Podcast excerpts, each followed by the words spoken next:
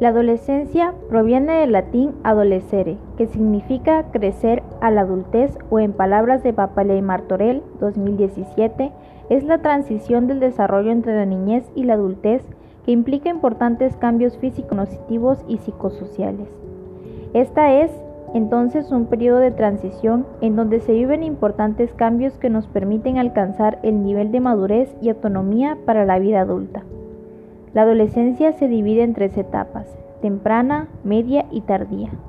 La adolescencia temprana, que es la de nuestro interés, abarca aproximadamente de los diez a los catorce años. Se caracteriza por un periodo de grandes transformaciones físicas, conocidas como pubertad, lo que trae consigo situaciones emocionales importantes, pues hay un aumento de curiosidad por el cuerpo en evolución, pero también puede existir inseguridad y rechazo con ciertos cambios. También comienza una búsqueda de identidad que llevan al desafío de límites. Aumenta el deseo de independencia y privacidad, y la identidad se busca con el grupo de pares.